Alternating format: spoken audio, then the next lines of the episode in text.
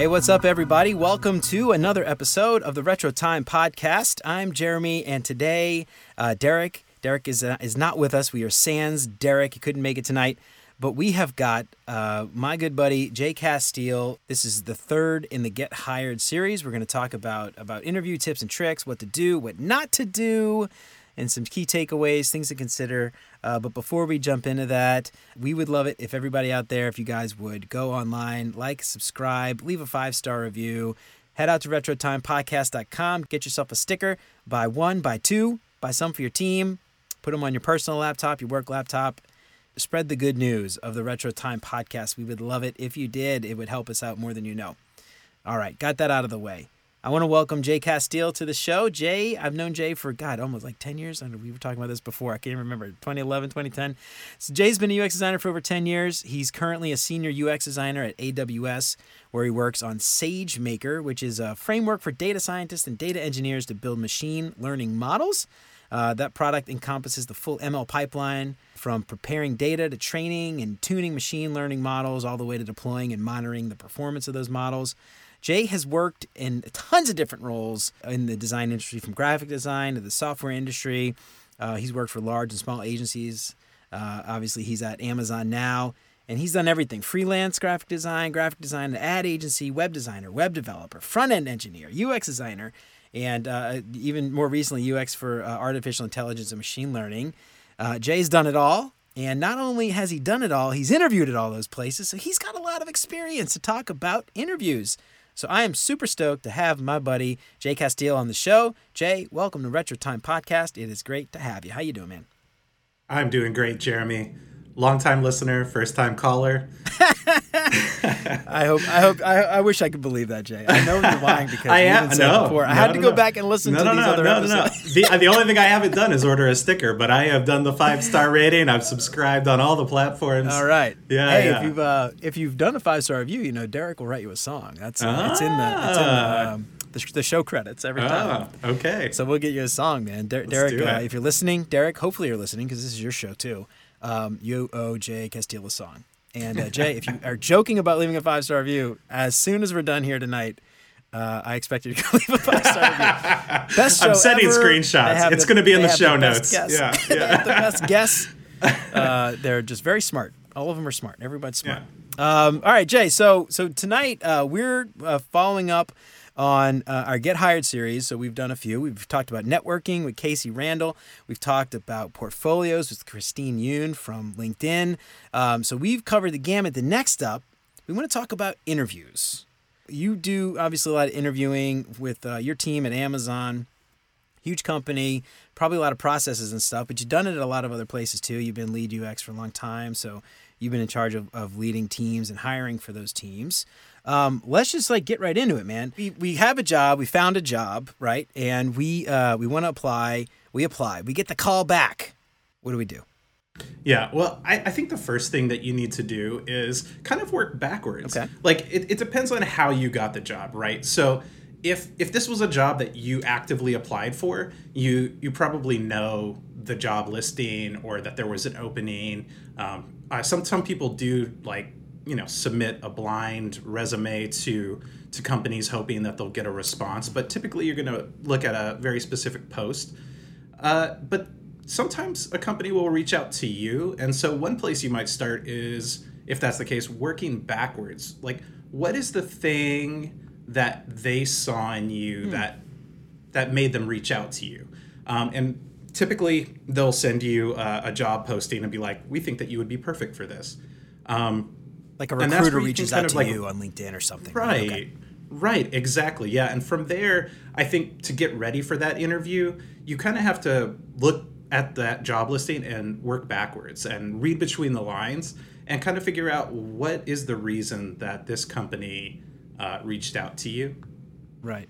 And from there, kind of tailor your your interview process to that job. Okay. Now you actually just mentioned something that I, I, find really interesting. Read between the lines. Read between the lines from the job description. Derek and I, you know, um, we both got laid off. Uh, God, oh, maybe a year ago now.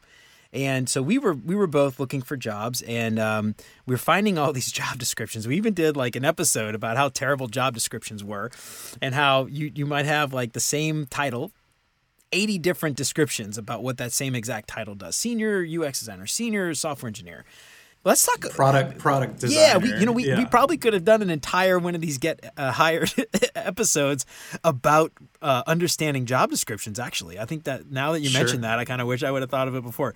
But uh, talk a little bit more about reading between the lines, if you can. What what what are some things that maybe to look out for keywords that people might be misrepresenting? Because I, if correct me if I'm wrong, but I think what you're saying is um, they might have found you because they were looking for some keyword product designer, but what they think of as product designer might be completely different from what you do in your current role as product designer. Is that what you're kind of saying? Yeah, absolutely. Okay. So I, I, think that you can start with with two spots there. The first would be, like I said, the, the job listing, but the second part could be researching the organization itself mm-hmm. and really trying to understand uh, the culture there and understand what that title at that company actually is you know, it, you may not change so much how you present yourself, uh, although you could do that. But it, I think mainly you just want to make sure that the company is going to be a good fit for you.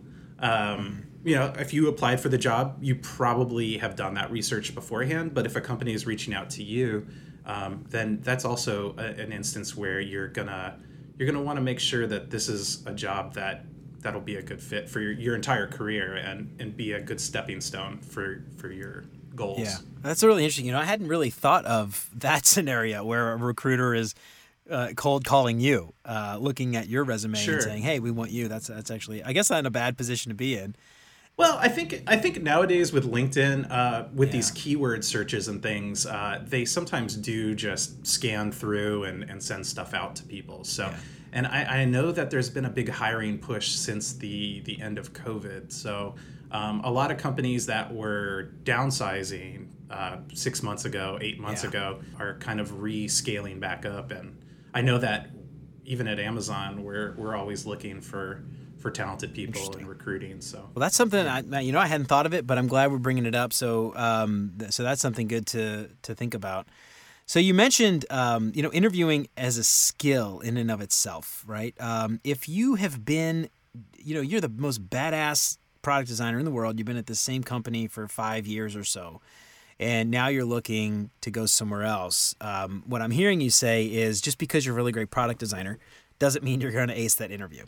There's a few things that you can do to kind of get your skills sharpened even early on, um, and and one of the, if, if, especially if you're early on in your career, I think that you can just kind of practice interviewing. Okay. And and I don't necessarily mean practicing with uh, like a coworker or a friend or, or, something like that, but I mean actually just doing interviews. Um, I think that you can shed a lot of maybe anxiety that you have over doing interviews. I would say most interviews uh, are fairly similar. There's only so many ways that people can interview, yeah. and everyone's going to have a slightly different process. But a lot of those questions are going to come up over and over again. Yeah, especially so those generic those generic ones. Tell us about yeah. a, cha- a, challenging oh, time yeah. when you had yeah with a coworker. coworker. Right, course, yeah. yeah. exactly. Yeah, yeah. And you know, if you haven't done many of those, uh, those questions can be a little tricky to answer. Mm-hmm but if you are doing these regularly, uh, you know, taking every interview uh, initially when you're starting out in your career, taking every interview that you can, kind of regardless of, you know, maybe location or compensation or things like that, just taking an interview to kind of push yourself forward and and to you know add another case study to your portfolio in preparation of that interview. Um, answering those questions that you know are going to come up over and over again. Yeah. No, I actually love that yeah. idea though. Um, treat, just like taking every interview, doing every one just to get practice. Just to yeah. get experience with that yeah. and knowing and, that going in, right? Yeah, and, and I would say it's probably almost every interview. I mean, there is that caveat of almost like you definitely want to apply for the right jobs, mm-hmm. but if you think there's a chance that a role is a good fit, I would probably say just do the interview because a lot of times it's a good starting point. Yeah.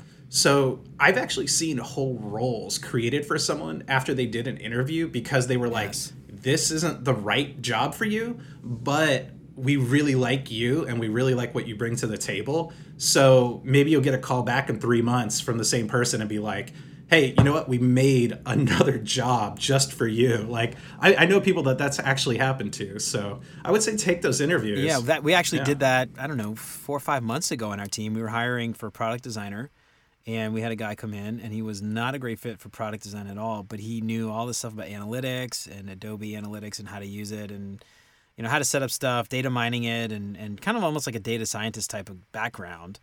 And uh, we said, you know what, this dude would be a terrible product designer, but I think he'd be a really great analyst. So let's like get him on there. It's been awesome. He's been great. Yeah, that's. I love that idea. Yeah, you know, I would say probably the last thing about taking every interview too would be uh, sometimes you can leverage a, uh, another offer to get a better offer from a job that you really want. Oh, that's all right. Uh, that's, that's sneaky but I like it. I, I, yeah, I mean, you know, you got to play the so game like, for sure. So basically, but... what you're saying is, I have no interest in the second job, but I'm taking it. I wouldn't say no interest. interest. No, I wouldn't say no um, interest. And I get the yeah. I get the offer, and I can leverage that, uh, sort of parlay that into a potentially better offer and, and the, the job I really want.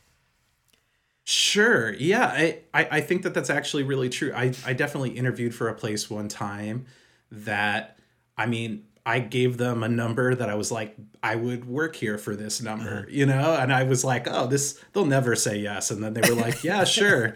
and I was like, oh no, you called my bluff. Yeah. Could use the money. Yeah. So, but yeah, no, but then I actually, it was cool because I actually had uh, a, a, a situation where I had a few different jobs at the same time. I had been, you know, treating looking for a job as a job and mm-hmm. and I had a few offers come in at the same time and was able to kind of uh, work that all together. So yeah, that's that's definitely a thing that you can do. It's I would say it's the preparation for the interview process, mm-hmm. but it's it's an important part of the process is is navigating those waters of multiple interviews because if you're looking actively for a job, you're probably sending out more than one resume yeah. or at a time and hoping to interview. Now, you know, an interesting more, more uh, side effect of taking every interview you possibly can um, regardless if you intend to take the job, is you could treat it like an experiment if you're doing them constantly. There more there there, there might tend to be controls, and you can change. Here comes variables. the UX the UX uh, designer in you. You're like A B. Yeah, right. Your, exactly. Like your answers. I can yeah. wear this thing, or I could say this thing, or I can answer this way, and see if I get a good response. Right. And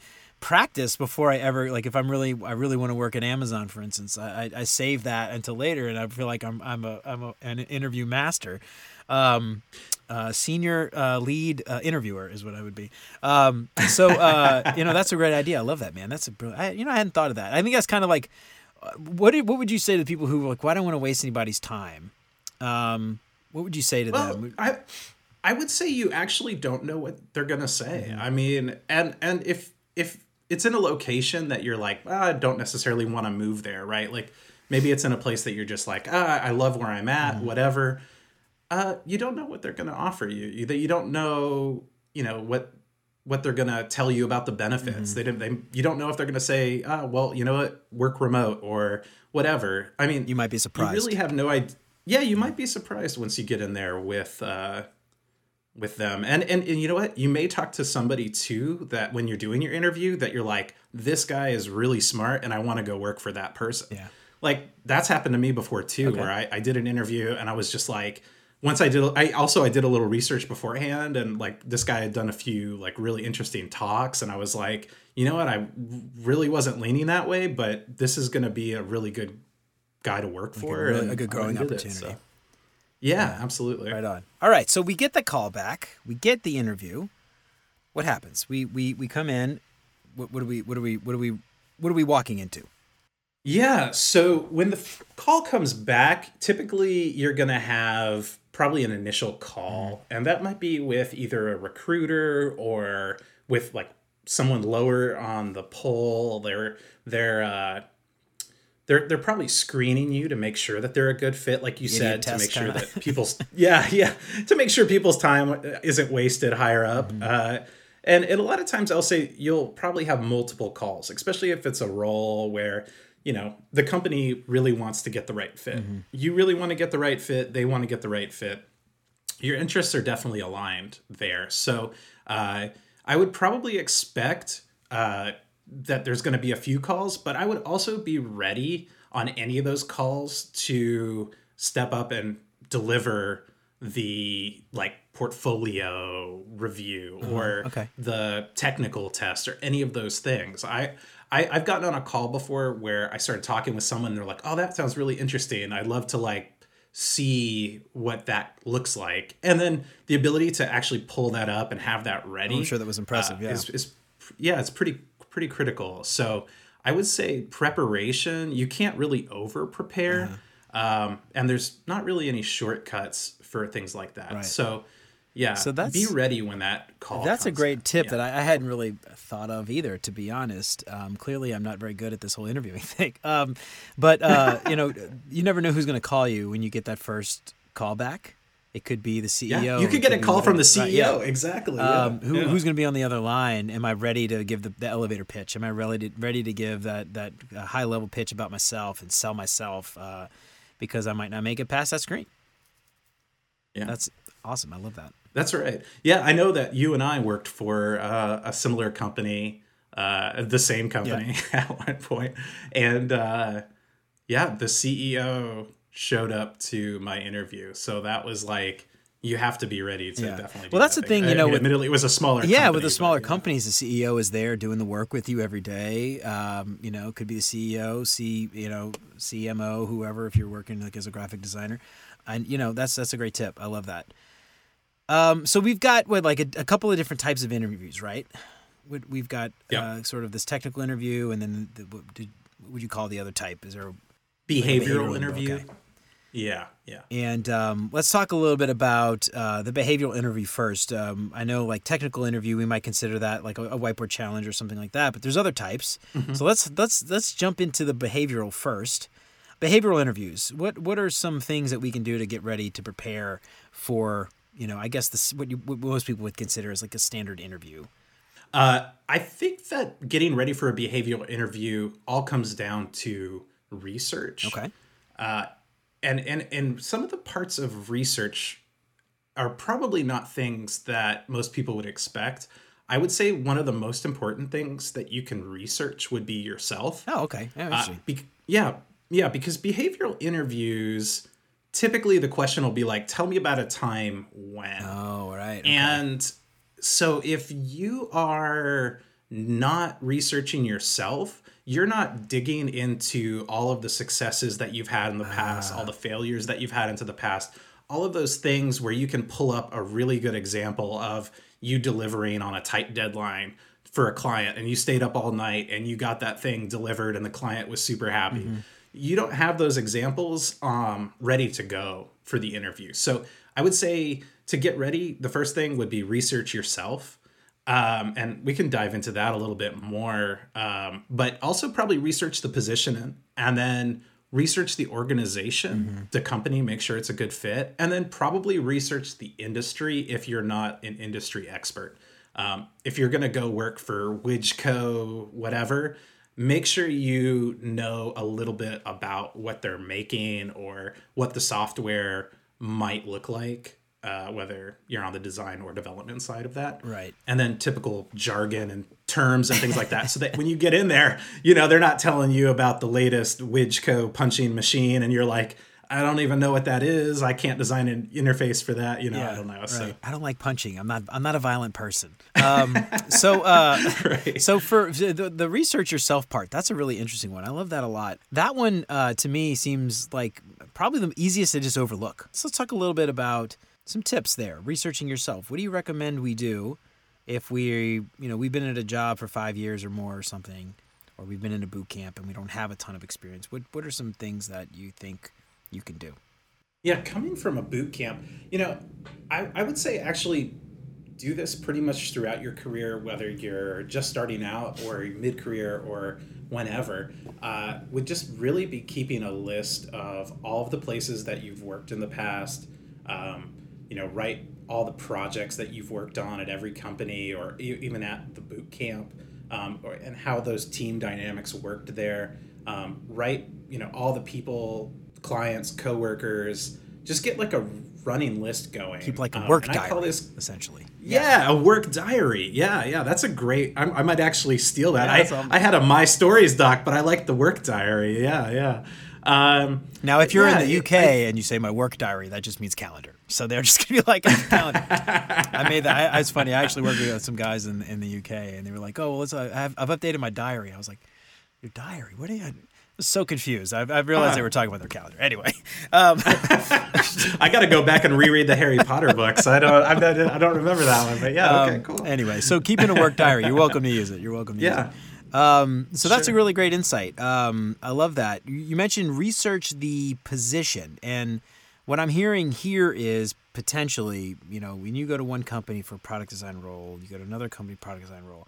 Those roles could be very different.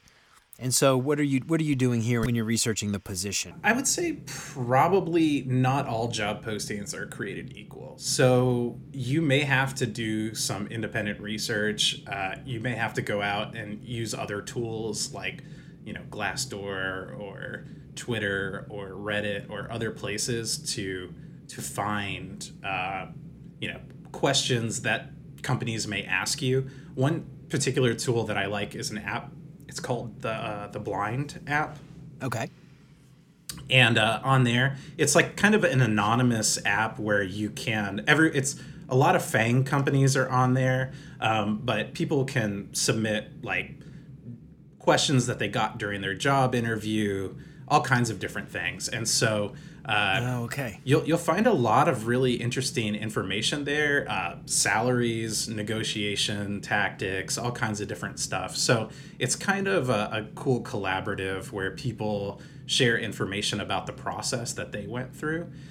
Okay. Um, and there's a few places that you'll find stuff like that online. Interesting. So um, when you when you say this, uh, this uh, I haven't heard of this app before, but um, people would maybe interview with some company and they might go and like say this is what it was like and tag it with whatever company you can go online and search for that and then read their reviews of the interview process essentially. Yeah wow, yeah. Okay. it's actually a very it's a very honest application i feel like. Uh, people do polls on there all the time like which is the best fang company to work for which is the worst or all kinds of different stuff. And and it's really it's people across the full uh, professional network spectrum. So, um, you know, you can subscribe to, if you're working at a larger company, you can subscribe to uh, a particular channel, or if you're about to interview for a channel or you're focused on trying to get to there, uh, sometimes it's good just to read what people in that company are talking about, venting about. Um, what people share about their experience in terms of interview process or their boss or just really everything. So it's a really cool uh, app that I think that people can use. That's awesome. Yeah, send me that link. We we'll, we'll put it in the show notes. I, I haven't heard that before, but yeah. I think that's something interesting. Um, so research the position. So you mentioned before reading between the lines. Um, let's let's dive into that uh, too a little bit more. Reading between the lines. What are we looking for when we're trying to read between those lines? I, I think that a lot of times people will say you know, this is a preferred uh, uh, experience that we would like our candidate to have, or you know, or this is, you know, a uh, an education aspect that we want them to have, and and certain things you can't change about yourself, like you know, if they want a doctorate degree, you can't just like add that to your resume. Right. But when you're reading between the lines, I think you can look at the software that they're listing and kind of put together a piece or a diagram of what their internal structure looks like. So if they're saying we use Figma and we're looking for someone to help us build a design system, you can start to understand what oh, that okay. company looks like internally. Right. So if, if you you're hiring or they, they have a listing, I guess, for like a UX designer and it says something like knowledge of HTML, CSS, JavaScript a plus. You could probably sure. tell that that person works closely with an engineering team or might even be asked to do some of that work. You could even probably understand the size of a team depending on how many hats that person's asked to wear. Interesting. Okay. So yeah, if if the job description is like very broad and it's like we want someone that can, you know, like you said, do HTML, CSS, they're a UX designer, uh, they're they know uh, social media, and you know, blah blah blah this is probably a company that is fairly small and you're going to be asked to do a lot of different roles.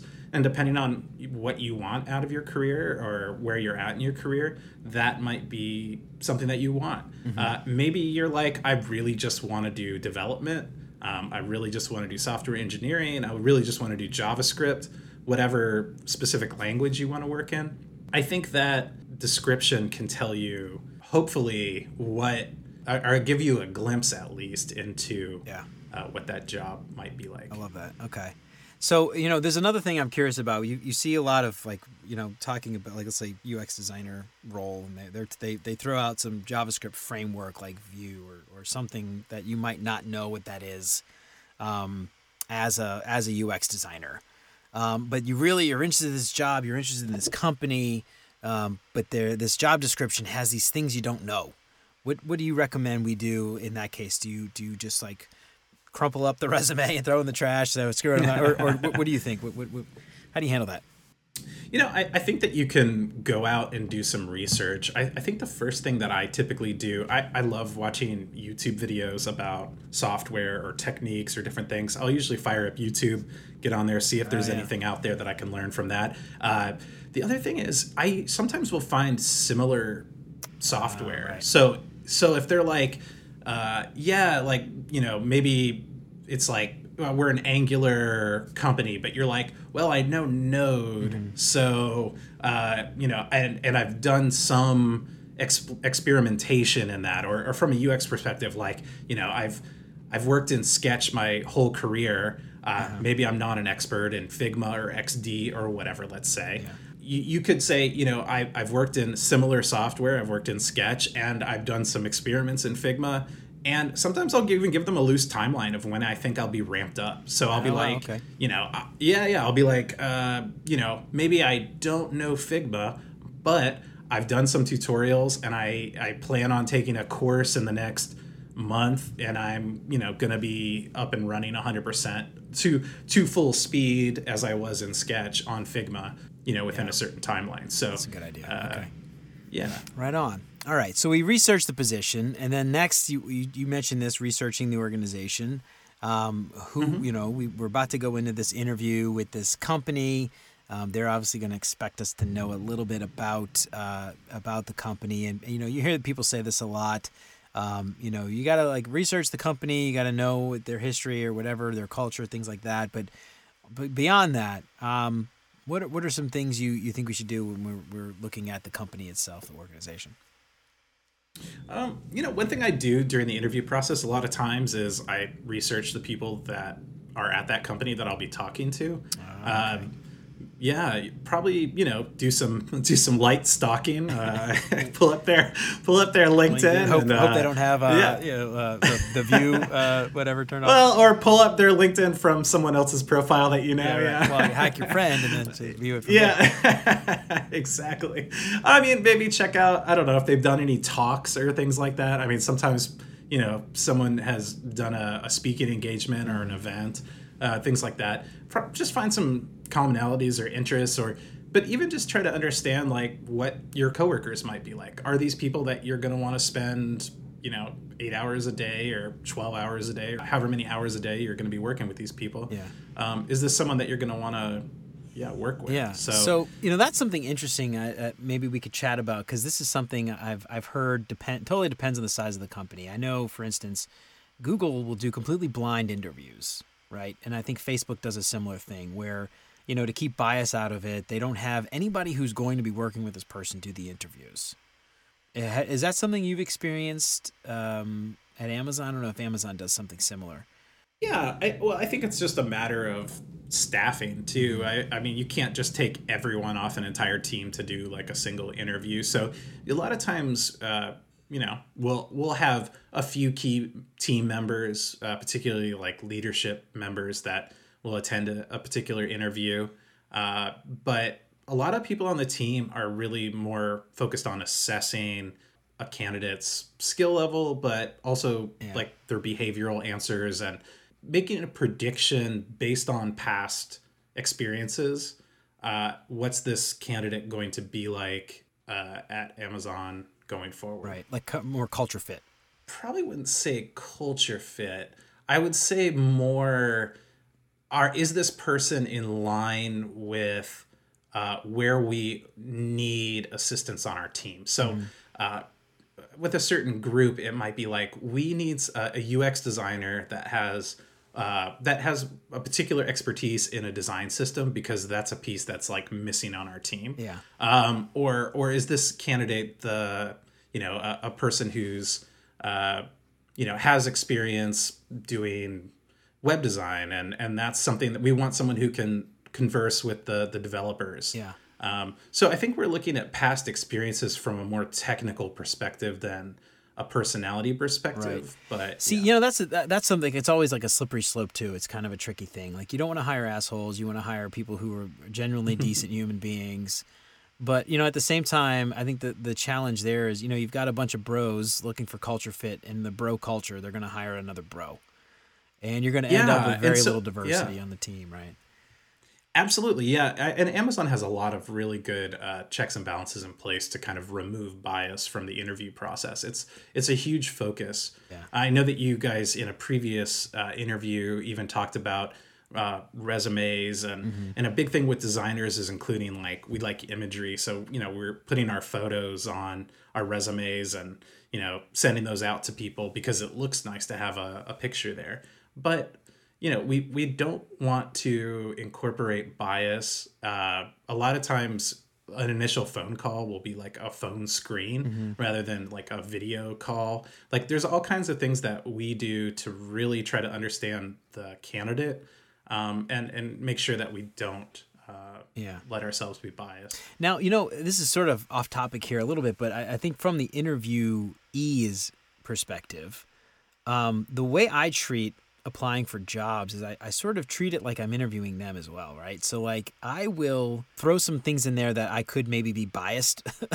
uh, I could be what's the right word I'm looking for? Like I, they could bias against me, I guess. But that's okay because I wouldn't want to work there if that's the case. You know what I mean? sure. Um, so like yeah, I, yeah. you know put stuff like my kids and I you know um, I'm older and I have more experience. So like, but if if they don't hire me because I'm old, I don't want to work there you know? So um, yeah, that kind of thing yeah. i guess maybe that's just where your your tolerance level for that right? Like as a as someone applying for jobs know your tolerance level. Is this something you're okay with people skipping over you because that thing might be some type of thing someone could stereotype you on. I don't know. Yeah, that's true. I mean, I, I, you know, obviously at Amazon, we we definitely don't do sure. that. We, yeah, would, yeah, yeah. we, we we we always do like really uh, detailed reports on every interview that we do, and and we would never include anything like about you know yeah. a person's personal life in there but right. but i could see you know especially if you're working for a smaller company yeah i'm sure that something like that could could happen so yeah you're right even if it's, it's unconscious right absolutely the unconscious bias is is really difficult to break yeah. but you know there are tools and things like that that you know people in hr definitely know how to do all those things and watch for those kind of things yeah. so hopefully the company you're applying for has those uh, precautions yeah. and m- measures in place so one thing that i, I think I, I, really liked your uh, your, your, sort of light stalking you mentioned i think is what you said um, but uh, you know one of the things that um, is like a, a really great interview trait is just the ability to just converse with someone, right? Just have a conversation with them. And I think the best mm-hmm. interviews mm-hmm. I've been on as as an interviewer and the best interviews I've been on as an interviewee have been very fun interviews where I'm just having a conversation. And I think the thing to think about is that if you can go on and find some information, maybe they you went to the same school as them, or maybe you're from the same city as them. It's a way to just start a conversation you know, it probably won't be the reason why you got the job, but it could, you know, we went to the same college. You might have some interests in some similarities, something to at least spark a conversation so that you become, you know, less less nervous perhaps or, or more more comfortable having just a kind of banter back and forth.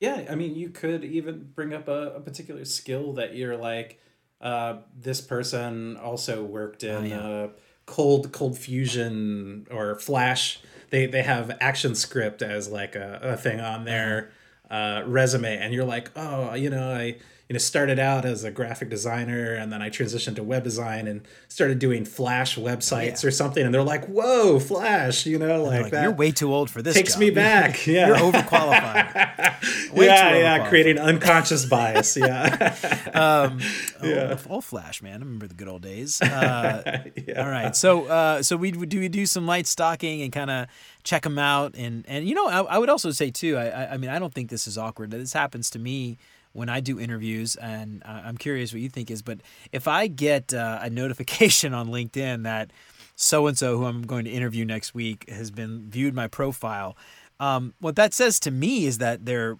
they're doing their due diligence and they're taking the time mm-hmm.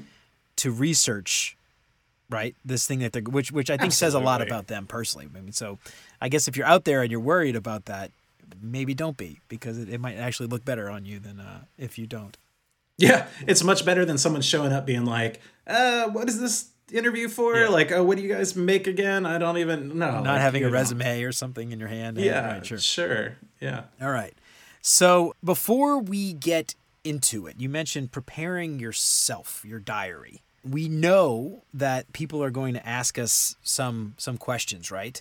Um, mm-hmm.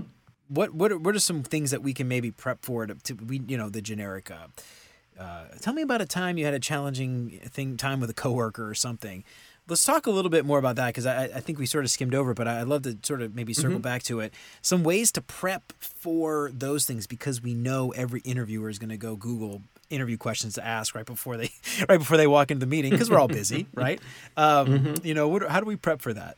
Yeah, so typically what I do is once we have our our work diary, I can break down all of those jobs or roles uh, into kind of four areas. And this is what I kind of learned in my process researching Amazon interviews but really this could be applied across the board. Um, is answering things in a star format. Okay. Um, and that stands for situation, task, action, and results.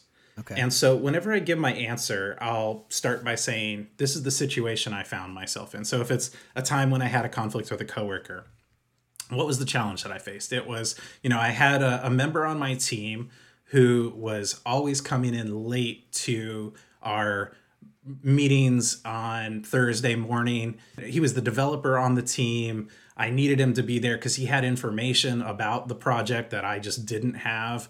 Um, and it was a you know five of us, six of us there, and and he was just kind of always missing those early morning meetings. So that was the situation I was in. Uh, then I go about the task, like what are the responsibilities? Well, you know, I was the leader of this group. I, I was organizing the meeting. That was kind of my my roles and responsibilities, and I needed him to be there. So, what was the action that I took? That's the third step is action. Um, so, in this case, I was like, hey, let's start having our Thursday morning meetings at a coffee shop rather than at the office. And I knew this guy was a big barista, like coffee head, like he he loved like good coffee. So I was like, hey, how about you pick the place and we'll all meet there at that coffee shop and have our Thursday morning meetings there. Uh, that was the action I took, and then the result was, you know, he was really invested in like getting there and organizing the the coffee meetup and that kind of thing. And so he started showing up to all the Thursday morning meetings, and and we got the you know project back on task and all of that, and delivered on time and all of that stuff. So yeah, you really kind of want to break down a project with, like I said, the situation, the task, the action, and the results. And if you look up star format, you can find all kinds of really good videos on how to deliver a good star format answer. Mine was probably not that good, but co- challenges with a coworker, that's like always a really hard one to answer. So, uh, as long as you yeah. don't say, I punched him in the face. And yeah, exactly.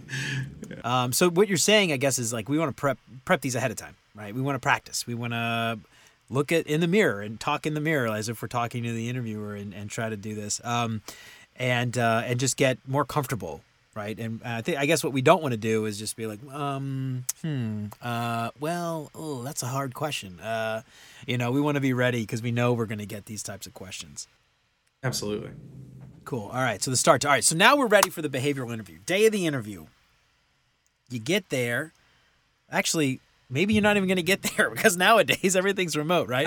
so um, I, I, guess let's uh, let's start off with remote because I think that's probably the most common going forward. A lot of people are looking at remote first companies, so maybe the days of in-person interviews are are, are, are long gone at this point.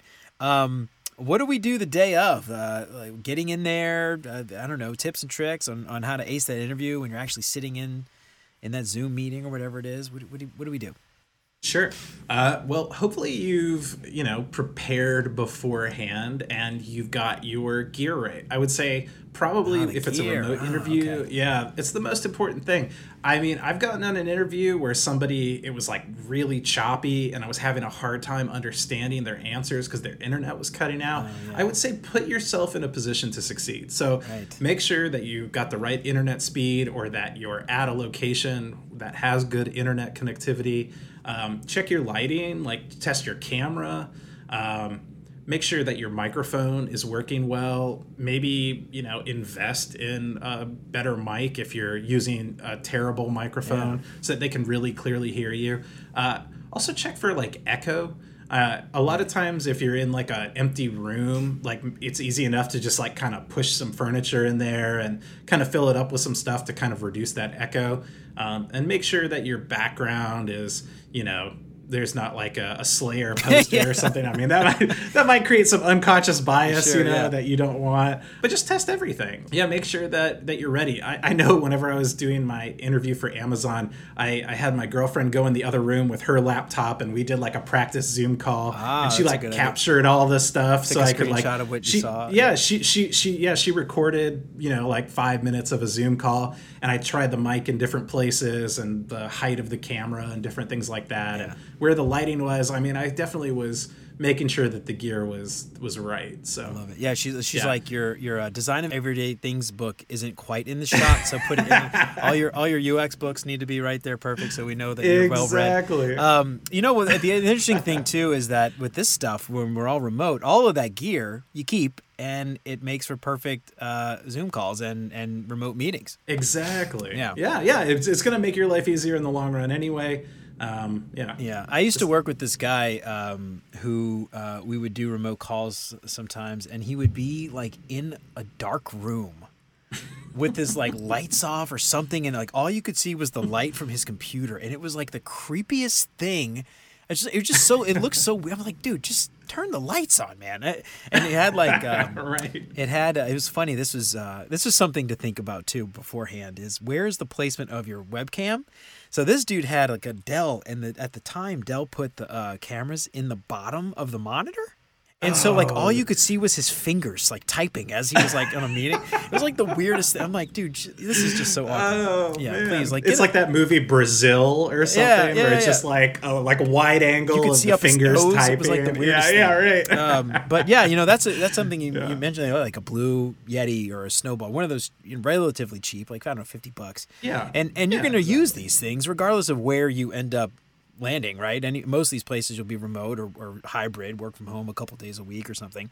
And so, right. you know, you're going to need a nice mic, a nice camera, things like that. The other thing too, you mentioned lighting. A lot of people don't even think about, but Amazon, you can get these little lights, a ring light or something for super like cheap, ten bucks, yeah. fifteen bucks, you know, yep. like, and set them up and and and and the lighting. I think that's one thing people just ignore quite often is like on web calls is just the lighting you know like they're lit from the back so you can't see their face. It's just like a right a, a blank right. a, a silhouette yeah, right. yeah, um, right yeah. so but i love that. So the gear. So that's really good. So um so we get our gear. We sound really good. We look great. That's just part of it. The remote interviewer is there anything unique about the remote interview other than obviously being remote that you may not have in an in-person interview yeah, well, I, I hate to say it, you know, but you got your you got your cheat sheet there, so you oh, can oh, you can have all of your notes. Yeah, you can have all your notes pulled up, and they'll they'll they're not gonna know. They'll never know. Can, they'll never know. How are they gonna know? I, I mean, you got your you got your research there. You got your stories, your your work diary there. You've got your you know you can have your resume, yeah. your bio pulled up. So when they ask you like, tell me about yourself, you've just got it ready to go. Totally off topic, but I saw like a funny meme online about interviewing recently, and there's like a technical interview that they give software engineers a lot about uh, sorting, like the sorting algorithm or Mm, something. mm-hmm, and the the guy was like, "How would you figure out blah blah blah blah blah?" And the guy was like, "I'd Google it." I was like, I, I, I just Google it, you know. Um, Yeah. And uh, you know, just, but that's not what you're supposed to do in this. It's like, yeah, but that's what I would do in real life. Like, anyway. Um, So anyway, all right. So question about clothing, things to wear, ways to speak, ways to present yourself. I know, like a lot of times, designers tend to be seen as more artsy, and so we, I guess, have a little more leeway in what we wear and how we how we speak. Um, what are your thoughts there on in the interview process? What do you is, are there certain expectations? I guess this is different for every company, every culture has different Right. expectations, but uh, generally speaking, can we make some Yeah, I mean, assumptions? I don't think you could be overdressed necessarily. Uh, Mm-hmm. You're right; it does all come back to research. All comes back to understanding the corporate culture at the place that you're going to go work. Um, if you're at a shop with three people, uh, it's going to be a lot, you know, more lax than if you're at a company with uh, 5,000 people. And if they have a really strict HR department, like you really have to kind of do that research. But I would say you can't be really overdressed. Um, there's probably no need to wear like a three piece suit. But you know what? If you if you want to do that, you can do that totally. Like no one's gonna ever criticize you for being overdressed. Yeah. Uh, they might be like, oh, it's kind of weird he wore a tux to the Yeah. interview, but but he's an Yeah. art he's an artist so we we yeah, Um, exactly. You know, this is another Yeah. thing too, where I I tend to err on the side of me being comfortable and myself, and so Sure. I'm not going to wear a tank top, um, but I certainly feel like I want to find a company where I fit in, and so I will be myself, and I will act and Sure. speak and dress the way I would normally act and speak and dress. Um, and so I, I- guess where I'm coming from is I'm willing to take that risk of not getting hired if they didn't like one of those things. But yeah. it probably and, is and really off, if that's you know? yeah if that's important to you too i mean i think that's like a personal Yeah, thing where exactly. you're like I, I i want to be able to be a certain way at the office and that's definitely about understanding the company and Yeah. the fit that you have at that company um, but yeah i would definitely say like there's a certain level of like showing respect for the person interviewing you and their time and all of that stuff and so yeah you know make sure even if you're wearing like something casual probably just make sure that it's like pressed and looks nice and Yeah. yeah it didn't just come off the floor or something Yeah. So you know, it's funny, man. Yeah. Um, speaking of like, this is how I would dress. It. This is myself. Uh, we we work for like a, generally a giant corporation, Mm-hmm. arguably arguably one of the biggest co- corporate conglomerates in the world. And we used to have a team in Hungary. I had a, I had a few designers out there, and I was UX lead in this project. And we had four or five teams of developers. And so I would spend a lot of time in Hungary. I'd go there once a year or twice a year sometimes. It could be just the language, but the thing is, everybody there spoke English. Like very rarely did anyone not speak English. There was a guy that had this shirt. He came in and he had um, one of the developers from from Budapest, sleeveless shirt, cut off jeans, and the shirt said "Get smarter overnight. Sleep with a developer." And he had this like on at the office, and I was just like, wow what? Like in Connecticut, you have to wear a coat to work, and like you're wearing the shirt, cut off jeans. It was just the funniest thing. Um, but you know what? He he didn't get fired. They let him have it. when I was working in New Orleans, uh, it gets really hot there in the summer, and we were on the 25th floor of a very nice building in the Central Business District, and uh, it like looked out on Lafayette Square, and Yep. just like you know, really swanky office. Everyone there was like lawyers mostly, and uh, you know, corporate tax, whatever, all kinds of different stuff. But everyone's wearing suits, and I'm there every day in flip flops and shorts and a t-shirt because that's just how we rolled Yeah, in, uh, in our office and uh and i had a guy in the elevator ask me one time he goes like what i see you in here all the time like what do you do I'm a lawyer. and uh i and uh, yeah and i told him yeah i'm a, I'm a ux designer i work on software design and understanding the users and blah blah blah and he was like okay that makes sense Yeah. so Glad you didn't say law clerk. Um, yeah, that's funny, Right, man. right, Um, yeah. yeah. it's just funny, like different people what they expect, and uh, I'm sure if you're interviewing for a law position, the, the some of these tips that we're giving you on how to dress and speak are probably not accurate. We're speaking specifically software Well, industry, UX design, software engineering. Yeah. You know what? How about this, Jeremy? I would say it's, interviewing is like a date, right? Like you're yeah. you're trying to show your best self. Like so, just treat it that way. Treat it like, like a date. I like it. Okay. Treat it like a date. Yeah. I'm for it. Um. All right. and so, all right, cool. So, um, remote interview. What about in person? Any any tips for in person interview? I guess about the same, right? I mean, you don't have the notes, but you don't need the gear. But uh, in person, yeah. I mean, yeah. this is something I've wondered a lot. Is you know, I hear a lot of times like bring a pen bring a notebook so that it look you can take notes. I don't know anybody ever takes notes and uh, the interviewee rather. Is that something like you you care about if somebody brings a resume or not, a copy of the resume, or if they bring a pen or if they bring a notebook or whatever? Does that matter? You know, I don't think it hurts to do any of that stuff, mm-hmm. but I typically don't take notes whenever I'm interviewing. I'm more focused on keeping the interview conversational and uh, I, I find it challenging to multitask, yeah. so I'm I'm more focused on the actual conversational aspect of it. Uh, but in terms of bringing like a resume, that's never no one's ever going to be like, oh, they brought a resume, they're out of here. Yeah. You know what I mean? Like it could only help you. Right. So right. sure, why not? So bring some resumes. Uh, yeah, because yeah, maybe you show up and they forgot to bring a printout, and you're like, I got one right here. Like Boom. we can go over everything. Save so, the day. Yeah. Remember that interviewer. Um, so, all right. So that's the, the behavioral interview, the technical interview. So we're going to do a full episode on this about whiteboard challenges, but but that's not the only type of technical interview. And uh, certainly for software developers, the whiteboard challenge means something completely different. Let's talk a little bit about technical interviews and the different types and and those types of things. Sure. I love whiteboard design challenges. I'm, Me too. I gotta be, yeah, I love taking them. I love watching people do them. Yeah. Uh, I, I think designing on the fly is like such a cool thing. And like, we need to get like a WDC battle royale like competition going. Uh, I don't know. There's got to be something out there for that. But yeah, whiteboard design challenges are basically like you get a topic mm-hmm. and then they're going to ask you, uh, you know, you're well typically what you really want to do is ask all the questions. So yeah. they're looking to see that you're understanding the problem um, well before you ever present a solution. So I would say like 80% of the whiteboard design challenge is going to be are they asking the right questions and understanding the needs of the users? Uh, other types, there's going to be, if you're coming from a software development thing, there may be a coding challenge. That can come in the form of like an in person coding challenge. Mm-hmm. Uh, it could be an assignment, like take it home. There may be a time limit, there may not be a time limit. You'll probably want to get it back to them um, pretty quickly, but you know, some people are like, "Hey, I'm going to email you this, and you've got four hours from the time that I email it to you to finish this and send it back." Yeah. Other ones are like, "Send it back to me whenever you find time to do it." Yeah. Um, there's going to really be the full gamut there, but I do think technical interviews are a chance for you to kind of shine because um, depending on your skills, you if you're understanding that you're gonna have to do one of these challenges, there are some ways that you can prep, and especially from like a remote world, you can like let's say uh, you have a, an InVision freehand board or something, and it's already made uh, or a Miro board, and it's already made with your outline of your whiteboard design challenge.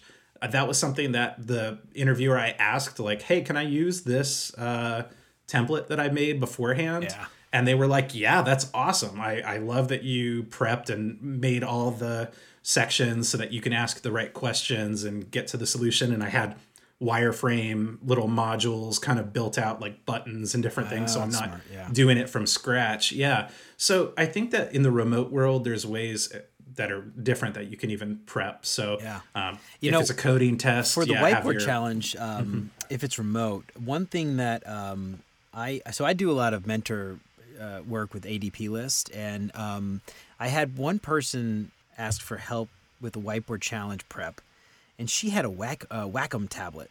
Wacom tablet. Mm. That's a stupid word. Mm-hmm. A Wacom tablet, right? Like a little bamboo mm-hmm. tablet, and um, mm-hmm. she was able to like literally draw on the thing. I was like, oh my god, this is so smart. I never really thought of that. I'm sitting here fumbling right, around right. trying to do it with like a trackpad. You know, it looks like crap. Um, right, and she's drawn away as if she was on an actual whiteboard. And I was like, you know, if you've got I don't know, one of those laying around. A lot of a lot of designers have those laying around. Just sort of they bought them years ago for school or something, and they've been sitting in a closet for probably the last five years. Um, pull it out. You know, that's probably something make you make you a lot more efficient. Be pretty impressive how, quick you're able to do these things.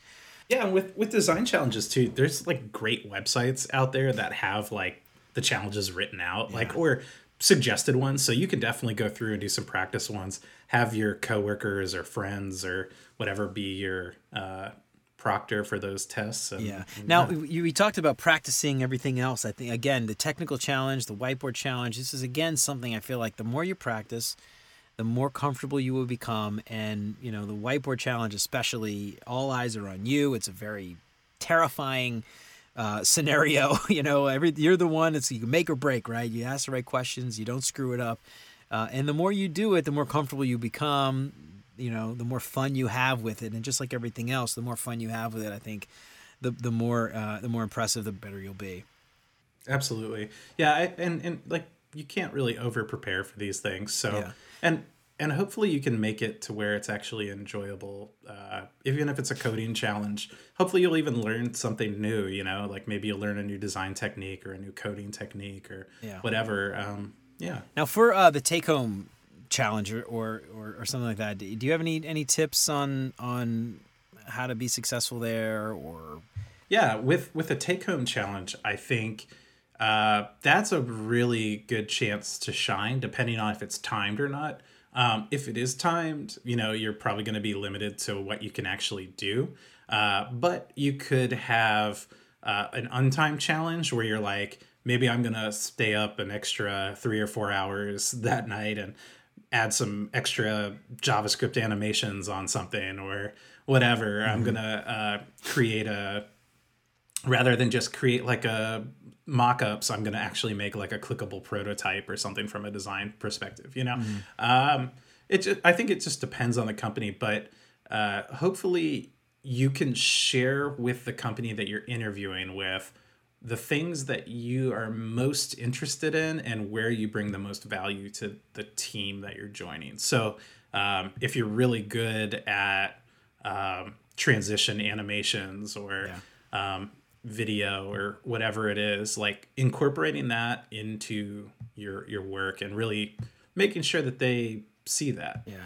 Now we interviewed a guy, uh, gosh, few, several months back, Brian Friedman, um, and one of the things that he mentioned, this is something I had never heard of before, but have, are you familiar with the show Silicon Valley?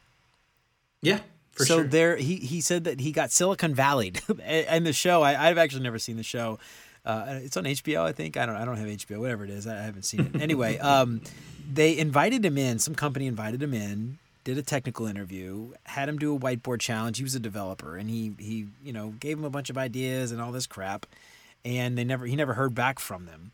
And apparently, like this is something some super shady companies will do is they'll get a bunch of people in and get basically free consulting by pretending to interview them, get uh, get their get them to the whiteboard challenge section, technical interview, get their ideas, and then ghost them basically. Have you heard of this happening? Yeah. Is this a common thing?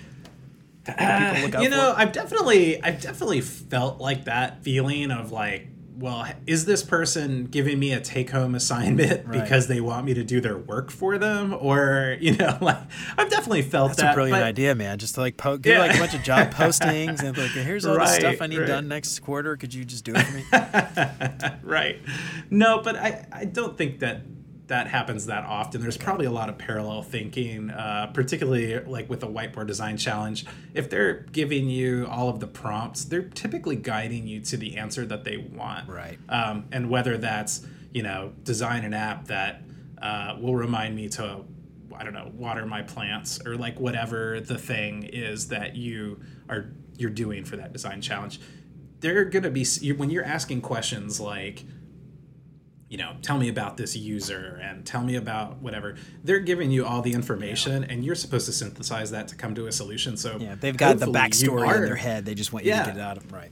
Sure, and hopefully you are coming to the same conclusion that they've already come to, and then you know that that will only bode well for. All right, and so for a deeper dive into the whiteboard challenge, check out episode four of the Get Hired series, where we will interview mm-hmm. Ray Lemon from GE Aviation, and we'll do a whiteboard challenge uh, on the air with Ray. So keep an eye out for that. Um, real quick, I personally I hate take home challenges for a couple of reasons. One, people got shit to do. People got mm-hmm. families, they got stuff. Like if I try to go to and apply to a place right now, two kids and a full time job. I'm also trying to maybe hire a new, uh, get a new job. Um, I would have no time to do a take home challenge. And I, I, so when I do interviews, I, I tend to not want to do a take home challenge just because I feel like it's very disrespectful for the people that are interviewing. You know, everybody's got stuff to do, especially right now with COVID. It's all like crazy. Everything's a mess. Um, mm-hmm. I don't like the take home challenges. That's me personally. The second reason I don't like the take home challenge and why I much prefer an in person or, or remote uh, whiteboard challenge is it doesn't give me any insight into the person's process. It only lets me see the end result. And mm-hmm. the end result to me is less important when I'm interviewing than the, how you got there. Right. And um, so I don't know if anyone's out there listening and you're doing interviews and you're trying to give people take home challenges, stop. Um, I don't think you get as great a result. Um, you know, you have no idea what they did and, and you don't know how they got there. Um, and what you're really looking for, I think, in, a, in, a, in an interview setting like this, is really the process, the thought process, how they got there, the questions they ask, the the uh, you know the, the the conversations that they have, the the insights that they bring as they go, um, as opposed to just like here's this really pretty thing I designed. You know, that's my thoughts on. We need it. to come up with a with a hashtag for this and get this movement started. Yeah, man. I just I don't like the take home challenge. I just think all around it's not great for them. It's not great right. for you. I just do the yeah. do the whiteboard. I think the thing honestly is people are just scared of the whiteboard challenge. Um, and I I would think even like interviewers are probably scared of the whiteboard challenge. I how like unless you do them for fun, how often are you really doing a whiteboard challenge? True. Probably not very often. And so you're probably scared to facilitate them. I would imagine people who are apprehensive to do a whiteboard challenge. Um, you know, I think it's it's just less work all around. It's easier for you. You don't have to go and like look up a bunch of stuff and like try to analyze some some homework assignment essentially. Um, anyway, rant over. Jay. Sorry about that. um, all right, nice. so we let's just say we ace the take-home challenge, we ace the whiteboard challenge, we ace the behavioral uh, interview, the technical interview, all that stuff. Um, what do we do when that interview is done? What's the next step?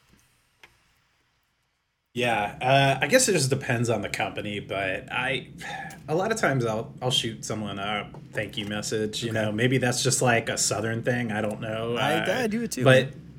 Yeah, yeah, it's like yeah, like a thank you, a thank you note. Yeah, I, I definitely do. Uh, if I if I have that person's contact yeah. information, depending on the interview, you may not have access to all that information, but yeah. it depends on the job that you're interviewing. For. Now, here's yeah. a question: Is it awkward to send someone a LinkedIn connection request after an interview mm, before you've wow, gotten a job? Or not? Man, that's a that's a deep cut question right there. Uh, I would probably wait until after yeah. the interview process. Like if they send you an offer and let's say either you accept it or you don't, yeah. I would I would probably add them after yeah. uh, that process. But but yeah, I think that there's nothing wrong after that offer process takes place. Uh, but beforehand, I don't know. It's, yeah. it's a little like no. I ask you this because I've had this yeah. happen to me, and it's just sort of I'm like awkward. but you know, yeah, they, they send me. I, the interview didn't go very well. I felt like just what we weren't jiving. I probably wasn't going to offer this person a job. You know, you know, kind of after an interview, you're just like, mm, no, not that person.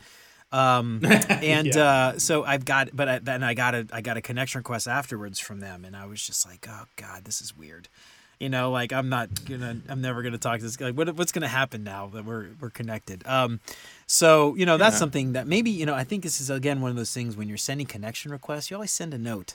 You don't just send a blind connection request. That's something we talked about mm-hmm. christine you mm-hmm. you know just um, connection request hey i really enjoy the conversation we had blah blah blah. Maybe you know to like to your point not immediately after maybe a few days maybe once the whole process is done. Um, you wait and see. Uh, but yeah i think I, I like your I like your uh, your your thought process there. So post interview thank you note, I like that a lot. You know, I did uh, when I was a graphic designer, I had my own stationery, and I, I had like even like matching envelopes, and I printed out, you know, like and I wrote a thank you note in person, and I brought it back to the um, to the, the the company, left it at the front desk, and they they gave it to the people at work and stuff like that. Um, I didn't actually get that job, so I don't know if it was because of the thank you notes or even in spite of the thank you notes. I don't know what happened. Um, anyway, they ended up hiring me again like a year later as a as a developer, but I didn't get the graphic designer job. Maybe that says something about my design skills more than anything else. But anyway, um, that kind of thing. I don't know. Maybe that's overkill in the in the age of LinkedIn and and post COVID remote everything remote. Maybe you don't need to do those you know handwritten thank you notes. It might be overkill. Might be weird. People might think it's weird now. It might have been weird then. Maybe that's why I didn't get the job. um, anyway, so uh, so you you did all that stuff. You got your thank you note. They loved you. Offer letter. Um, this is the big thing. I think a lot of people kind of just they they maybe they're really great designers, maybe they're really great interviewers, but they are just really crappy negotiators. Yeah, yeah. I know a lot of people like that. I know a lot of people that are like, if I come back with a counter offer, I'm not going to get that job. Mm-hmm. That is not true. That is just simply not true. This company, no matter what company you're interviewing for, has invested resources in interviewing you multiple times. They've probably interviewed multiple people for this role. They've sent you an offer because they're like, this is the person that we want. So I would say, know your worth. Like, you should know first of all comparable salaries in the industry. Uh, you should, you know, obviously you know what you're making currently, and then uh, you can do some research online. You can use tools like Levels.fyi, uh, Glassdoor, the Blind app, um, all kinds of different. Uh, tools, or you could even negotiate multiple offers. Like if you've sent out and you're like, you know, I, I'm I I'm deep in the interview process with another company, and I'm expecting to hear back with them in um, a, a, couple days with an offer. Like that, that's something that companies will definitely be motivated to try to wrap up and, right. and get you there. So don't come like super heavy-handed, but yeah, I mean, yeah, get what makes you happy and why what you'll be happy with to take that job. Yeah. Now you know it's funny nowadays. Not funny. I guess like interesting is now post COVID where people are going more remote, hybrid, or at least remote first. Those those Glassdoor estimates. I remember this was I don't know, God, uh, ten years ago. You know, I would look up those Glassdoor uh, uh, jobs for like graphic designer or UX designer, and they had these averages that just seemed way more than like anybody in New Orleans was paying at the time and you go mm-hmm. into like a, a, company in New Orleans and they they laugh you out the door and ah, the cost of living's so low here. You know, we don't pay New York salary here. It doesn't cost nearly as much to live. But nowadays, where where these companies are looking all over the world or all over the, the, the country at least for the same role to be filled, that one role to be filled, you could hire anybody in you know rural Mississippi or right in Midtown Manhattan, and they're applying for that same job so are those Glassdoor salary estimates and things now maybe becoming more homogenous, more accurate for anybody, no matter where they live? Yeah, well, I, I definitely think there's going to be.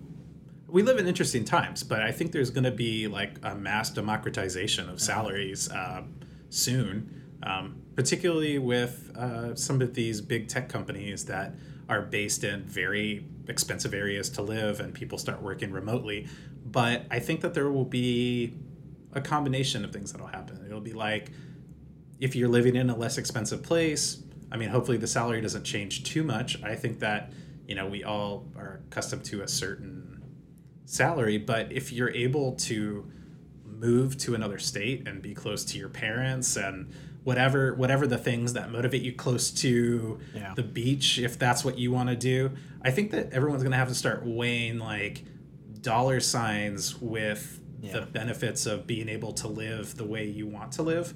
So the opportunity I, I cost of living in by the beach versus yeah, right, right, sure, right. yeah, yeah. I think that like everyone's going to have to make those decisions soon, and I think it's going to be really interesting to see um, what happens in the next like one or two years. It's going to happen quickly though, for sure.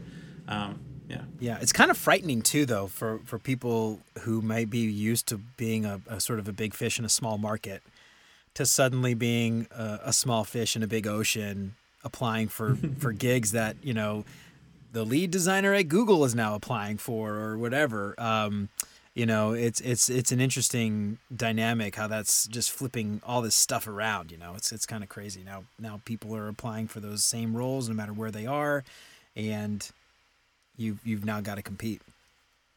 Absolutely. Yeah, it's wacky.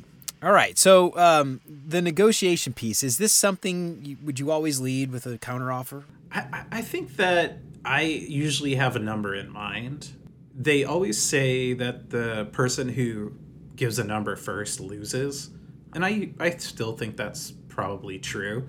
I if you know if somebody asks you like what are you expecting in terms of compensation for this role, I would probably say uh, something along the lines of uh, if you're moving to a new city, be like, you know, I'm uh, the cost of living. Uh, I'm not really sure. Like, I'm going to be moving there, mm-hmm. and so I would much prefer you make an initial offer.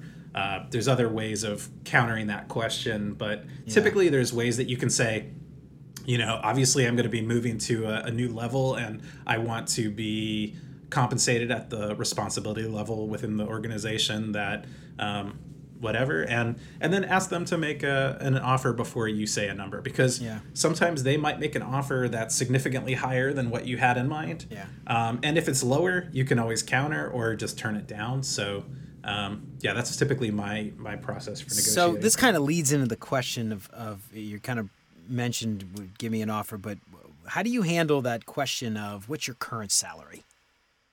Sure uh, I would never really answer that. Never answer. Good. Probably. Okay. Yeah, I would. I would never answer that. Um, or, or because add twenty thousand dollars to it. right. yeah, or or that. Uh, you know, I would probably say something along the lines of like, yeah, I, I have a, a, a number in mind for where I want to be in my next position, and I'm hoping that our our we have the same number in mind yeah. and I'd like you to make an initial offer, I would always come back and say something that pushes the question back on them. But yeah, yeah, okay. because if you give a number, they're they're definitely gonna come just above that. If you're like, this is what I'm making now, they'll be like, okay, we'll add five or ten thousand dollars to that, and you'll be happy, right? Like, yeah. no, like if you're moving to a new city, you're changing your life, you're doing all these things. There's a number that you have in mind of what you want to be compensated for for yeah. that role. So now, how do you handle negotiating extra perks, things like maybe vacation time or 401k matching or other benefits? Um, I guess not every company would really negotiate that, but is it possible maybe to, I don't know, get Absolutely. a lower salary for more vacation days or or something like that?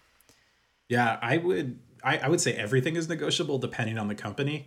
Um, some companies are definitely not going to be able to do that, but I would say if you negotiate something to get it in writing, uh, I've had people negotiate with a recruiter and then they were like, oh, I was supposed to get 10 extra days a year of leave.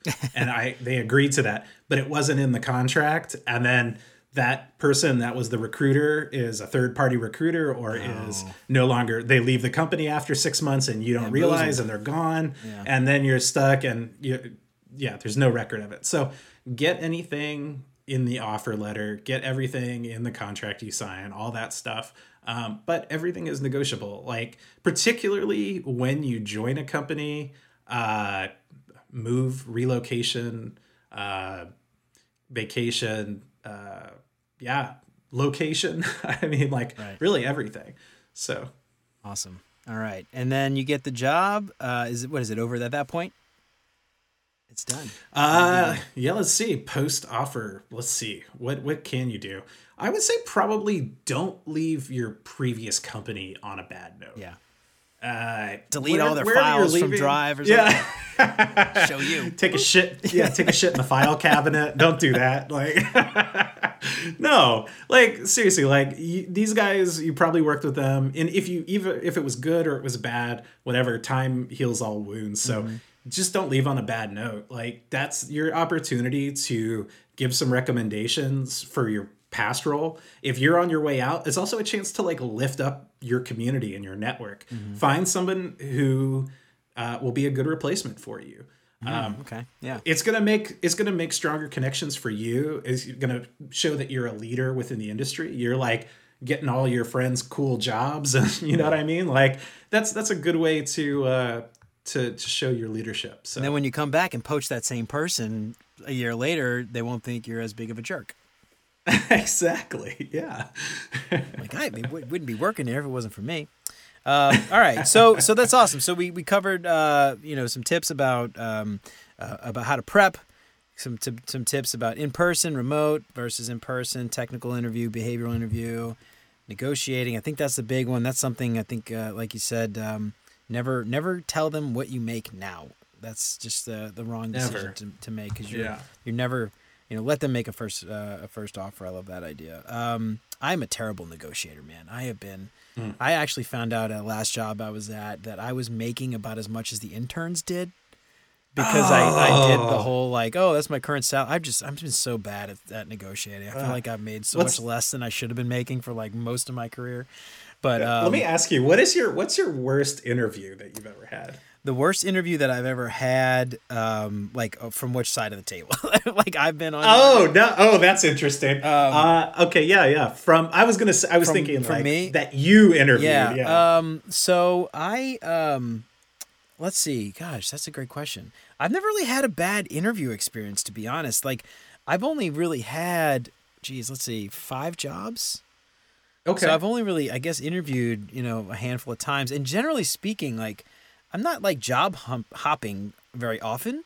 And so mm-hmm. it's like I, I have a, a, friend who works at that place. So like, you know, I, I kind of have an in and I sort of know if I can get that job or not. And so, sure. Yeah. You know, I gotta be honest, man. I haven't really had a lot of bad interviews. I, have only like that one I get at that ad agency that I talked about where I, I was applying for uh, an interview. Um, my, uh, or applying for a graphic design job, I had to give them a presentation and I was at a uh, you know a startup doing like UX design, and I was trying to go back to this ad agency because they had benefits and we wanted to have kids and stuff. So I wanted to get you know mm-hmm. the benefits and all that crap, four hundred one k matching, which I didn't get at the startup. Um, so I had a lot of like UX stuff, and they just like didn't get UX stuff. They were just like graphic designers designing like you know ad campaigns and shit like that for you know, web banners was like the most tech thing that they did, a lot of traditional stuff. And so they just didn't get it and it was just like kind of awkward. And I think I use a lot of buzzwords that I probably shouldn't have, or like technical terms and the stuff that they just didn't understand. I didn't know my audience. It wasn't really that bad, mm-hmm. but I could tell like later I was like, I didn't I didn't do that well. But yeah, that's probably yeah. me. I don't know.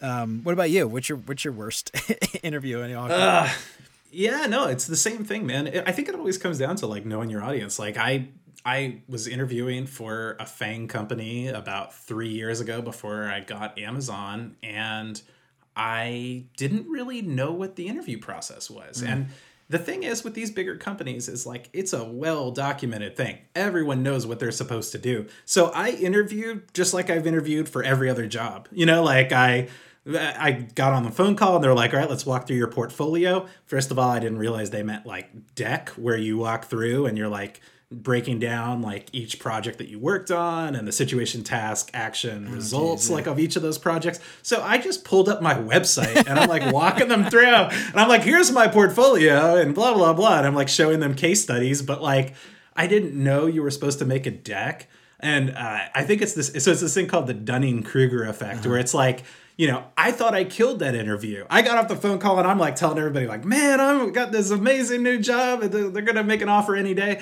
But like, I didn't understand how the process worked. And, and with the Dunning Kruger effect, it's like when someone ha- doesn't have an understanding of the full extent of a of a of scope that they think that they're like an expert uh-huh. and then as their understanding of that subject increases they're like wow this is a much bigger subject than i ever realized so it's like that saying like you know the more you know the more you realize how little you know right, or something right, right. so it's like yeah, so I I just I thought I killed it. Like I walked out of there, mic drop, whatever, and they're like, like twenty minutes later, like, uh, nah, we're not interested. oh, it's immediate. oh, that's such a bummer. Yeah, yeah, oh yeah. Take it back. All, all your friends that you yeah. like told about this, like I was joking. Oh yeah. Stupid exactly. people. They do. I didn't want to work for them anyway. Yeah. Um, no, that's yeah. awesome. Like uh, that's something I think a lot of maybe like uh, junior designers probably have this problem of the the Dunning Kruger effect, thinking they know more than they actually do, perhaps. Mm-hmm. Or the converse, maybe they actually have like imposter syndrome and they don't even think that they know as much as they actually know.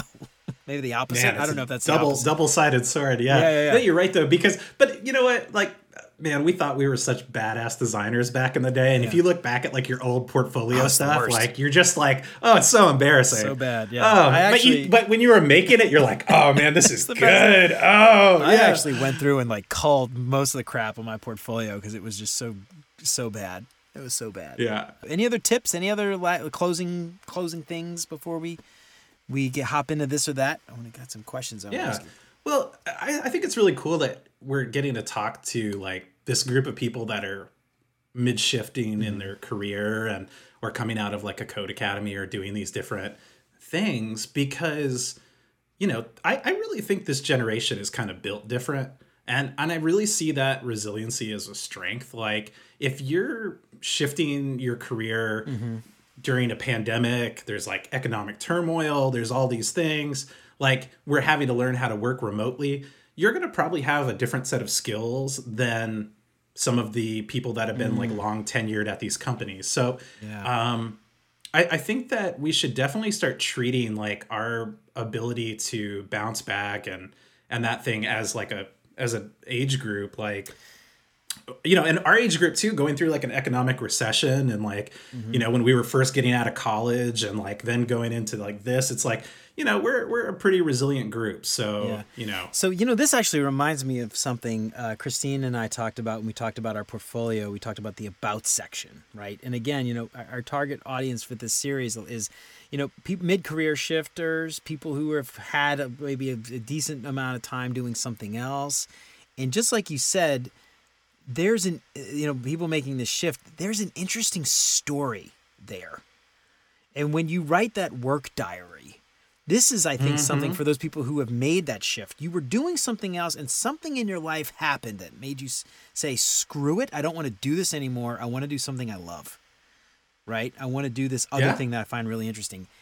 I think that that should be something you put in that work diary that you make sure you talk about in the interview when they ask about, tell us about you. That almost is like something I would you know, uh, you know, Chris. This is something Christine mentioned. She said, if you haven't been doing UX in the past, don't lead with where you've been. Lead with where you want to go, and let where mm. you've been be sort of the fuel that gets you there. Um, mm. But I think that that I don't want to say I don't know. Maybe maybe leading with it might not be the right thing, but but just make sure you bring up the fact that you had some moment in your life that was just so important to you that you said, "Screw it all, I don't want to do this anymore." And um, well, Jeremy, you know, as a super fan, I as a super fan, I got to tell you, I loved when you brought up in the one of the previous episodes the person who worked at the restaurant and talking about yes, uh, oh, yeah. doing the UX uh, research or user research, yeah. I guess you could say. Of, I love that uh, too, man. God, that was so yeah. amazing. And I remember after Working we got off that interview, everybody else was like, "That's the dude." I love, I love that story that he told. Um, and if you don't know that story, go back and listen back, to the listen previous episode. Episode, uh, episode something or other. Uh, second yeah, to get yeah, two episodes back. That's right. Um, like that. But yeah, so that's good, man. I, I love that, and and I think this is really a really great point. This generation, you know, we've had these a lot of hard times, a lot of really tough things that you know, use that to your advantage as you're talking about yourself. Like all these shitty things happened to me, but I'm here and I got through it, mm-hmm. and I'm gonna be better, and I'm gonna be better for it. Um, and make sure you you talk about those things. You know, I think a lot of people. Uh, maybe it's like survivor's guilt with with post COVID. You feel like you know you're doing really well. Everybody else is like in such a terrible spot. You shouldn't be, you know, maybe bragging about it. But think about it as like you went through this hell too. You went through this this nightmare, and we all did. And each of us have have been impacted in different ways. Figure out what your story is and and just like you said in your work diary i love that work diary idea man. Like think about that and like figure out how that fits into that whole story about yourself and make sure you bring it up in these interviews. Yeah jeremy i i, I think that it can't be understated like that this group of people is is really gonna uh, change the way that we work too in terms of like negotiating location and um, understanding like what's important to them and where they're working and how they're working and all that stuff. So, um, you know, like lean into the future, make yourself uncomfortable, take chances, uh, you know, make sure you take the right job, not just, don't just follow the dollar signs necessarily. Yeah. Um, you know like money is important but it's it's definitely not everything. And and make sure you're taking your whole career into consideration when you're taking a job after the you know post interview process. Like is this job going to help me get to where i want to be in 5 years? Like maybe it's you know a super high paying job but it's going to be doing like a, a, a, different thing than you want to do. Like maybe it's like oh come be a front end developer but you're like i really want to be a ux designer don't take that don't job. Take like, don't take yeah, it. if you don't, if it's not going to get you to where you want to be, then yeah. I love it, dude. All right, awesome tips. We're gonna type a lot of this stuff up. God, this is like one of the longest, uh, the longest episodes we've done before. But I think, oh no, no, it's perfect, man. There's just so much okay. stuff. I mean, this is to me the interview is like the critical thing. This is sort of the make or break stuff, right? I mean, your website, mm-hmm. your portfolio, your your your resume, those things are, are are very important. But if you blow the interview, that's it it's done. So mm I'm I'm glad mm-hmm. we had a chance to talk to you, Jay. You have time to stick around for a little bit. We got uh, just a few more minutes. Yeah. You got the this or that.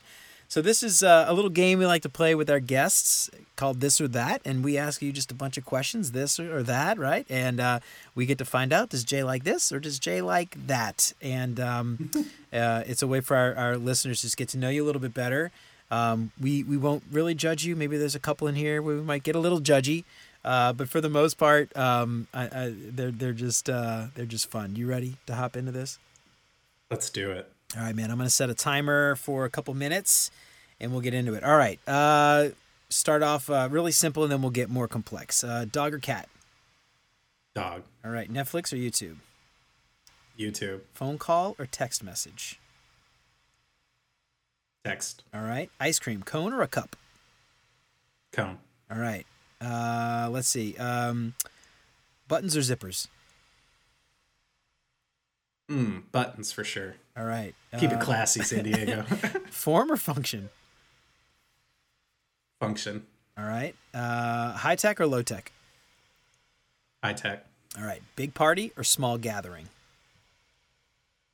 Oh, that Man, I love a rager. Especially like since I haven't been able to go to any ragers for a while. Like you yeah, gotta get that rage I'm, out, man.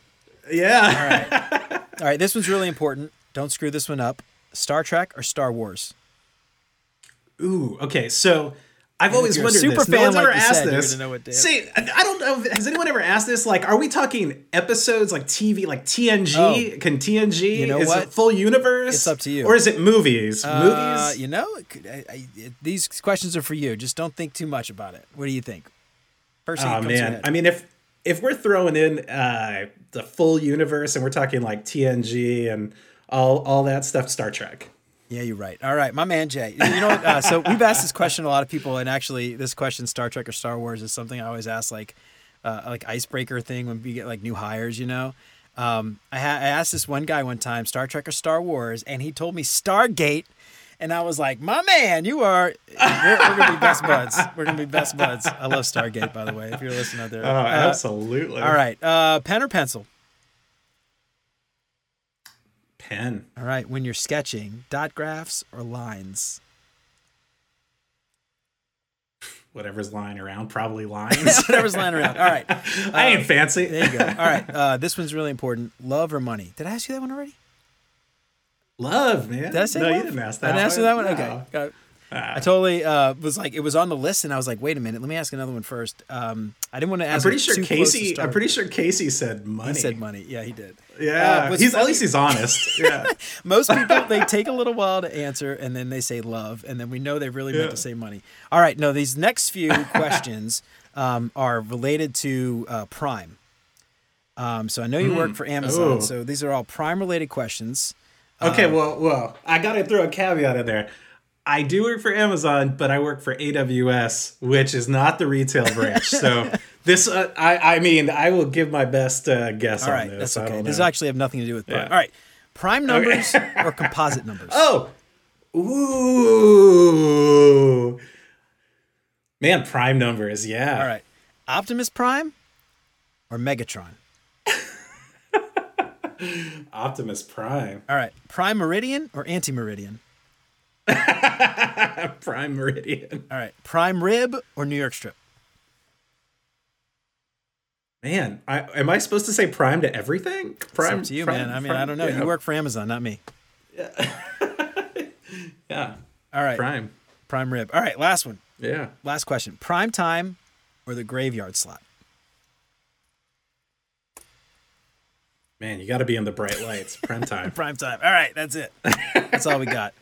All right, so um, awesome, dude. All right, cool. So we're gonna put all this stuff in the show notes. Again, this was a long one, but I think this is well worth it. If I'm gonna spend an hour and a half talking to anybody, Jay, it's gonna be with you. Um, thanks, so we've got some uh, some awesome stuff in here. We'll write some of this stuff up in the show notes and get this out. Um, Jay, um, anything else you want to say before you get out of here? Anything you want to promote or give a plug for anything? All right, how about this? I want to shout out to uh, one of my Slack groups um, down in Dallas. We've you know we had meetups locally, Yeah. um, and we have a group called Fresh to Design, and they're definitely a big. Uh, they've been big during COVID for me. You know, it's like when your when your uh, resources and your ability to connect with people kind of broke off. It was really cool to have uh, a group of you know a couple thousand uh, wow. designers here in uh, in Austin and Dallas. And so uh, it's it's a pretty good group. It's a good group to bounce things off of. So shout out to them for you know being awesome. Hot damn. Is this like a Dallas specific group or can anybody listening join this group? I'm sure anyone can join. Uh, I mean, especially if you're trying to relocate to Dallas and Austin, it would be a great group to join because uh, there's like a jobs channel and an Sweet. intros channel and a good way to connect with people and learn. And yeah, Sweet, dude. Well, send us the link and I'll put it in the show notes so we can uh, promote them. So that's awesome, dude. Well, thank you so much for joining us, Jay. I had a blast talking to you. I think um, I think we had some really awesome insights, and I think that this is going to be super valuable to those people that are coming in. I'll be honest, dude. Even people who have probably like veterans who haven't interviewed in a long time would probably find all these tips extremely uh, helpful. So I think this is awesome. Um, so this is uh, number three in the Get Hired series. Next time we're going to be talking with uh, Ray Lemon. He we're going to be going over some whiteboard challenge uh, tips and tricks, and Ray is going to do a whiteboard challenge uh, on the air with us. So keep an eye out for that. I'm super excited. Uh, in the meantime, check us out on RetroTimePodcast.com. Get yourself a sticker, RetroTimePodcast.com slash stickers.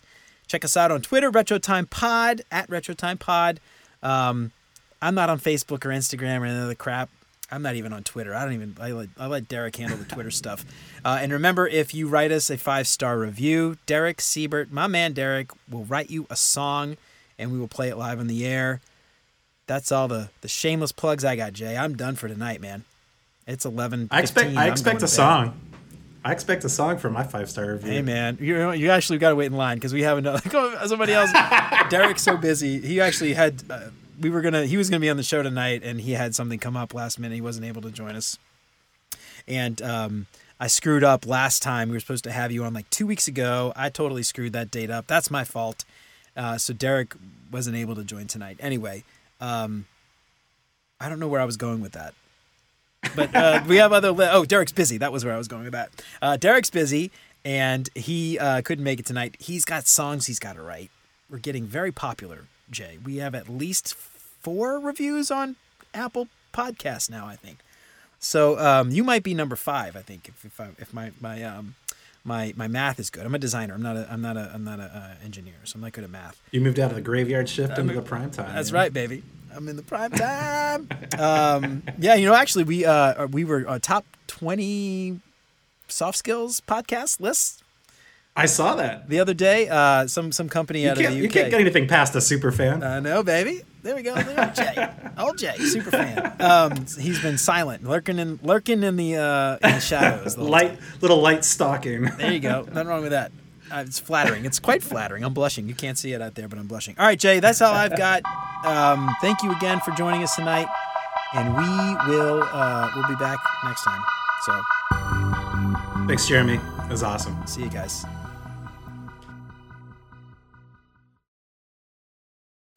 Jay Castillo, the man of steel. Jay Castillo, a friend for real. A friend for real. Sage maker, man,